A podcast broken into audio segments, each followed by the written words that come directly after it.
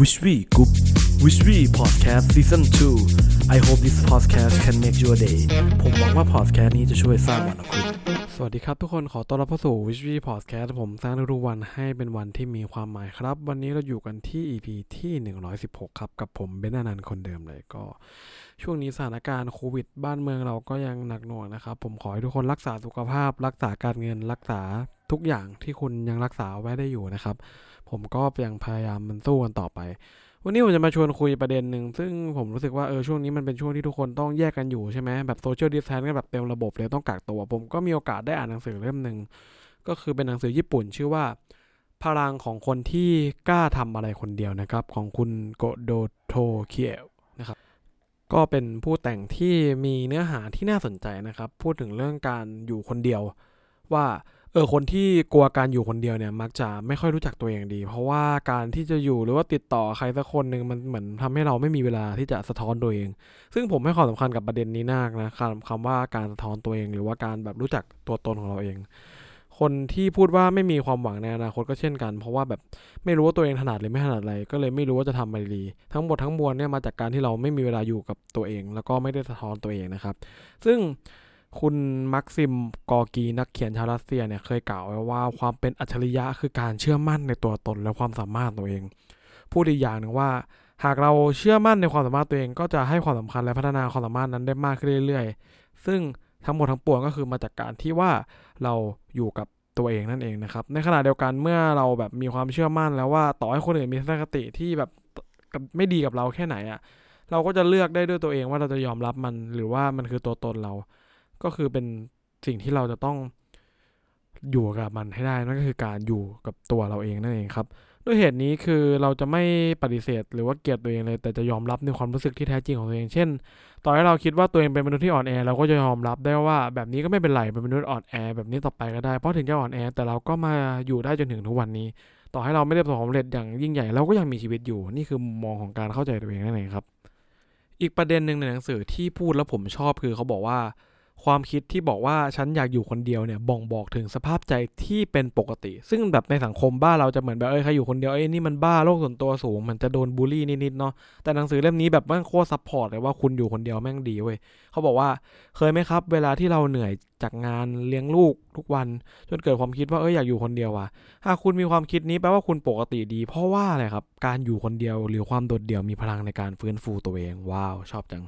ในแต่ละวันเนี่ย เราได้พบเจอผู้คนและเหตุการณ์มากมายทำให้เราเนี่ยได้สะสมประสบการณ์เพิ่มขึ้นทุกวัน แล้วก็ยังดูดซับความรู้สึกและความรู้ใหม่ๆ สิ่งเหล่านี้เนี่ยอาจทำให้เกิดอารมณ์เช่น กังวลโกรธดีใจเสียใจ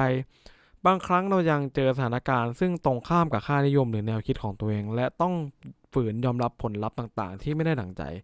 เวลาที่เหตุการณ์หรือสถานการณ์ที่เราพบเจอมันสวนกับความแบบค่านิยมเราเองอะ เราจำเป็นจะต้องมีกระบวนการที่จะรวบรวมจิตใจความคิดของเราด้วยกัน เพื่อหาเหตุผลให้ตัวเองยอมรับในสิ่งนั้นได้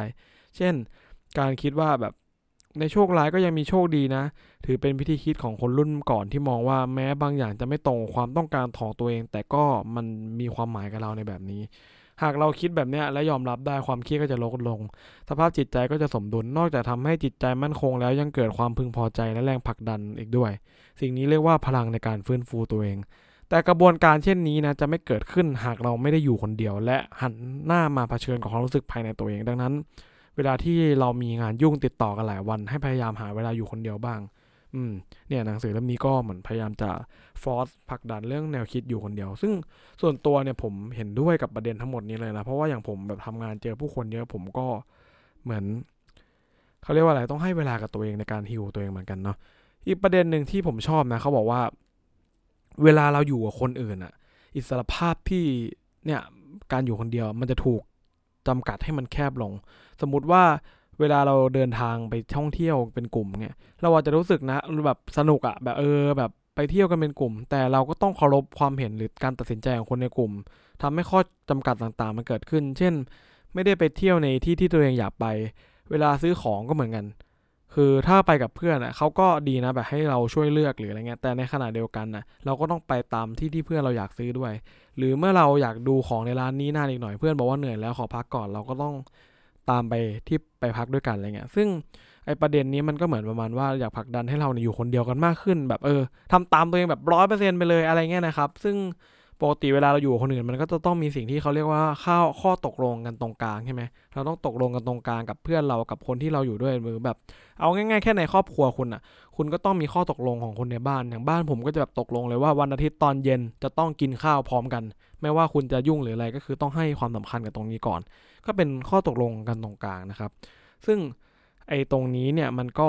ในหนังสือเล่มนี้ก็เหมือนพยายามว่าผลักดันให้คุณแบบเอ้ย ไม่ต้องมีข้อตกลงตรงกลาง ลองใช้เวลาอยู่กับตัวเองดูแบบเต็มที่เต็มที่เลยนะอะไรเงี้ยเอออะไรเงี้ยนะครับซึ่งหนังสือเล่มนี้เขาบอกว่าแบบเออจงใช้ชีวิตโดยเอาตัวเอง แล้วว่าเป้าหมายเป็นศูนย์กลางให้มันมากกว่านี้ คนบางคนเนี่ยไม่กล้าปฏิเสธ ถูกเชิญไปงานปาร์ตี้หรืองานแต่งเนี่ยเออ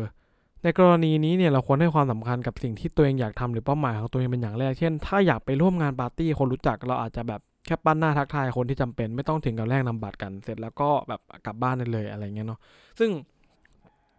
มันก็แน่นอนว่าการทำเช่นนี้ได้ทันทีมันอาจจะไม่ได้เรื่องง่ายหลายคนเนี่ย ก็ลังลังเลเนาะสำหรับคนที่ยังปฏิเสธคำชวนของใครไม่ได้อย่างช่วงนี้แบบระบาดเราเงี้ยเพื่อเราชวนเราก็แบบไม่อยากปฏิเสธใช่ไหมเขาบอกว่าให้ลองเขียนกราฟชีวิตดูครับ เขียนเหตุการณ์หลักๆ ในชีวิตคุณที่เกิดขึ้นในช่วงระยะเวลา 90 ปีเนี่ยตั้งแต่เกิดจนถึงตายทั้งเรื่องงานและเรื่องส่วนตัว เช่น เหตุการณ์ตอนอยู่ชั้นประถมมัธยมต้นมัธยมปลายมหาวิทยาลัย สมัครงาน แต่งงานมีลูกย้ายงาน เลื่อนขั้นอะไรก็ตามซื้อบ้านซื้อรถเนาะเมื่อเขียนกราฟชีวิตแล้วจะเห็นว่าคนที่ ปัจจุบันเนี่ยอายุ 30 ปีจะรู้ตัวว่าตัวเองเนี่ยตอนนี้ได้ผ่านมา1ใน3ของชีวิตแล้ว แล้วยังตระหนักได้ว่าช่วงชีวิตที่ผ่านมามันรวดเร็วซะเหลือเกิน แล้วก็ช่วงชีวิตที่เหลือก็คงจะผ่านไปอย่างรวดเร็วเช่นกัน หากเราไต่ตองให้มันดีกว่านี้เนี่ยเราจะใช้ชีวิตอย่างไรให้มันคุ้มค่า เราจะคิดได้ว่าการหลอกตัวเองการพูดเรื่องไร้สาระกับคนที่ไม่จำเป็นเนี่ยเป็นการใช้เวลาชีวิตอย่างไร้ค่านะครับนะซึ่ง เราไม่จำเป็นจะต้องฝืนคบกับคนที่เข้ากับเราไม่ได้ คือผู้แต่งเนี่ยเชื่อว่าคนที่ต่อต้านความคิดว่าเพื่อนเป็นสิ่งสำคัญเนี่ยเพื่อนเป็นสิ่งจำเป็นมีอยู่ไม่มากนัก แต่แต่ว่าผู้แต่งขอย้ำอีกครั้งว่า เพื่อนเป็นเพียงส่วนหนึ่งที่ทำให้ชีวิตของเรามีความหมายมากขึ้น การมีเพื่อนให้ใช้เวลาสนุกสนานด้วยกันเป็นเรื่องดี แต่ถึงไม่มีก็ไม่เป็นไร อย่างน้อยเราไม่จำเป็นต้องฝืนรักษาความสัมพันธ์กับคนที่เข้ากับเราไม่ได้ ซึ่งผู้แต่งขอ ปิดท้ายด้วยคำอ้างหนึ่งของคำภาวนาของเกสตัสนะครับ ก็เป็นคำภาวนาโด่งดังจากทฤษฎีการปรึกษาเชิงบำบัดแนวเกสตัสซึ่งเริ่มโดยเฟรเดริกเพลนะครับ ก็จะเป็นคำปิดท้ายของบทนี้นะของตอนนี้เลยเนาะอืมเขาบอกว่า ฉันทำเรื่องของฉัน เธอทำเรื่องของเธอ ฉันไม่ได้อยู่บนโลกนี้เพื่อตอบสนองความคาดหวังของเธอ เธอไม่ได้อยู่บนโลกนี้เพื่อตอบสนองความคาดหวังของฉัน เธอคือฉัน และฉันก็คือเธอ ถ้าเราบังเอิญได้พบกันก็ถือเป็นเรื่องที่วิเศษ แต่ถ้าเราไม่ได้พบกัน มันก็คงจะช่วยอะไรไม่ได้ ก็ฝากไว้เท่านี้นะครับ ผมหวังว่าเรื่องนี้มันจะช่วยสร้างวันของคุณครับผม สวัสดีครับ